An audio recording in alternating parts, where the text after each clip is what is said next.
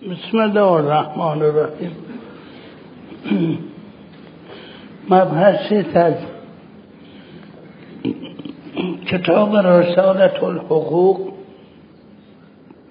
فرمایش حضرت سجاد علیه السلام. در حقوق قبلی چند به مشورت مشورت کسی که مشورت می‌کنه کسی که مشورت می‌خواد و صحت مشورت چیزایی گفتن که در سه فصل بود که مجموعا صحبت شد.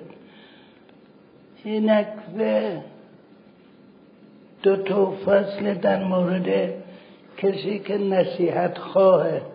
از دیگری میگه من نصیحت کن یا نصایحی بگو. یا حق اون کسی که نصیحت کننده است؟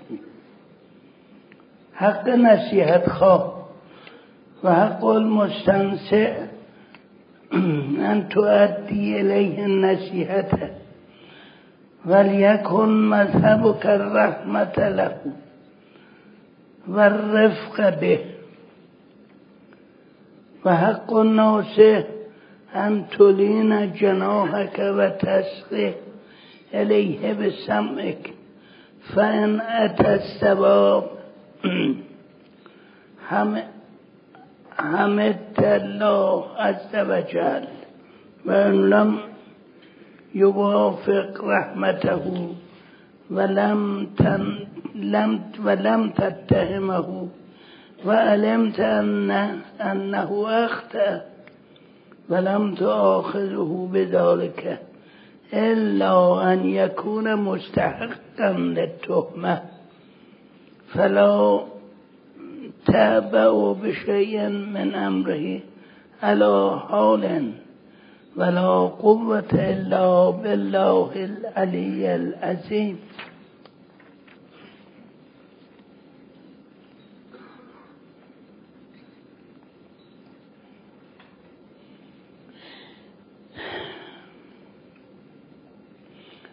کسی که نصیحت می‌خواد از دیگری خب این معلومه که اون دیگری رو در یه قضایایی لاقل در این قضایایی که مورد بحث عالمتر و داناتر از خودش می‌دونه که میگه من نصیحت کن.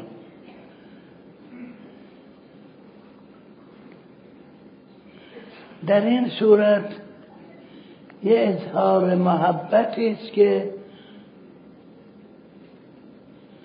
اون نصیحت خواه کرده. از تو نصیحت خواسته یعنی در واقع گفته است چون تو فهمیده تر از من هستی اینجا منو نصیحت کن. به این جهت باید اون کسی که نصیحت چیز می‌کنه توجه داشته باشه. منتها در اینجا باید این مسئله رو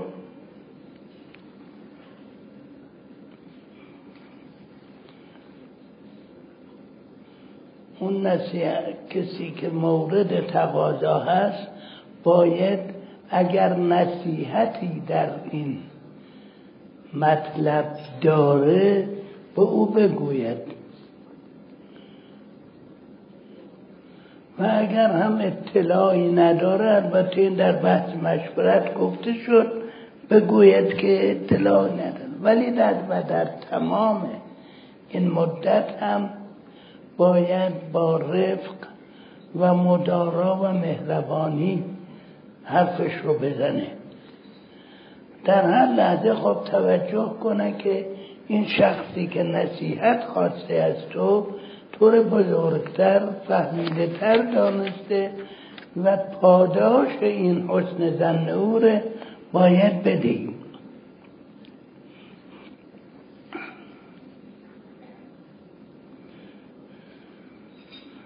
و اما اون کسی که نصیحت می‌کنه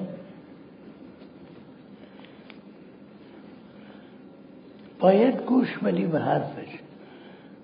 و اگر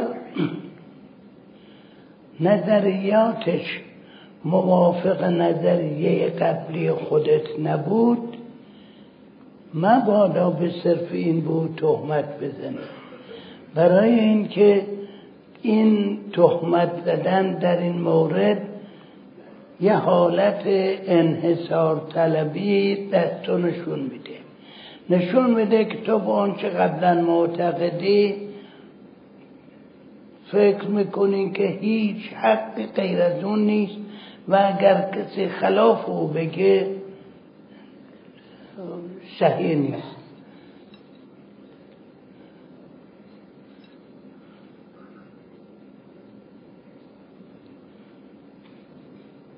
اگر دیدی با حرفت با آنچه خودت در خاطر داشتی موافق حرف اونم موافق شکر کن خدا رو که فکر خوب به تو داده.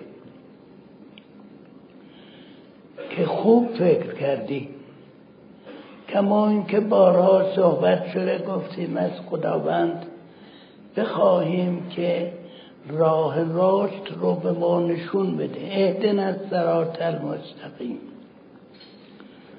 خب در اینجا این, این مطلب میفهم و اگر مخالف گفته تو بود او رو متهم نکنی. متاسفانه خب این رسم خیلی در دنیا هست که تا کسی مخالف حرفه چیز می‌کنه فورا او متهم می‌کنه به اینکه تو با من مخالفی لاقل یه همچین. در این صورت او رو متهم نکنی. مگر اینکه قراینی ببینی که عمدن خواسته تو رو به اشتباه بندازه در این صورت ما. و الا در این فکر باش که بشرها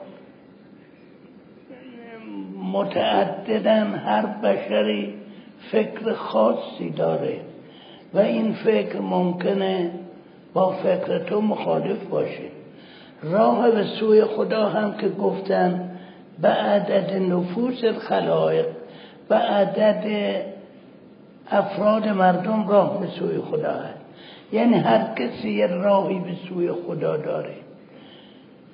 خب وقتی اینجوریست حق و حقیقت هم در همه مسائل راه های مختلف ممکنه برش باشه. اگر تو در مورد معتقدی که باید ملایمت به خرج داد دیگری معتقد نخیر باید خشونت به خرج داد او را متهم نکن.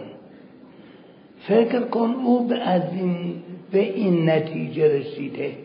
مبانی فکریش رو بپرس و اگر اون مبانی رو دیدی درسته قبول کن. اگر نه قبول نکن.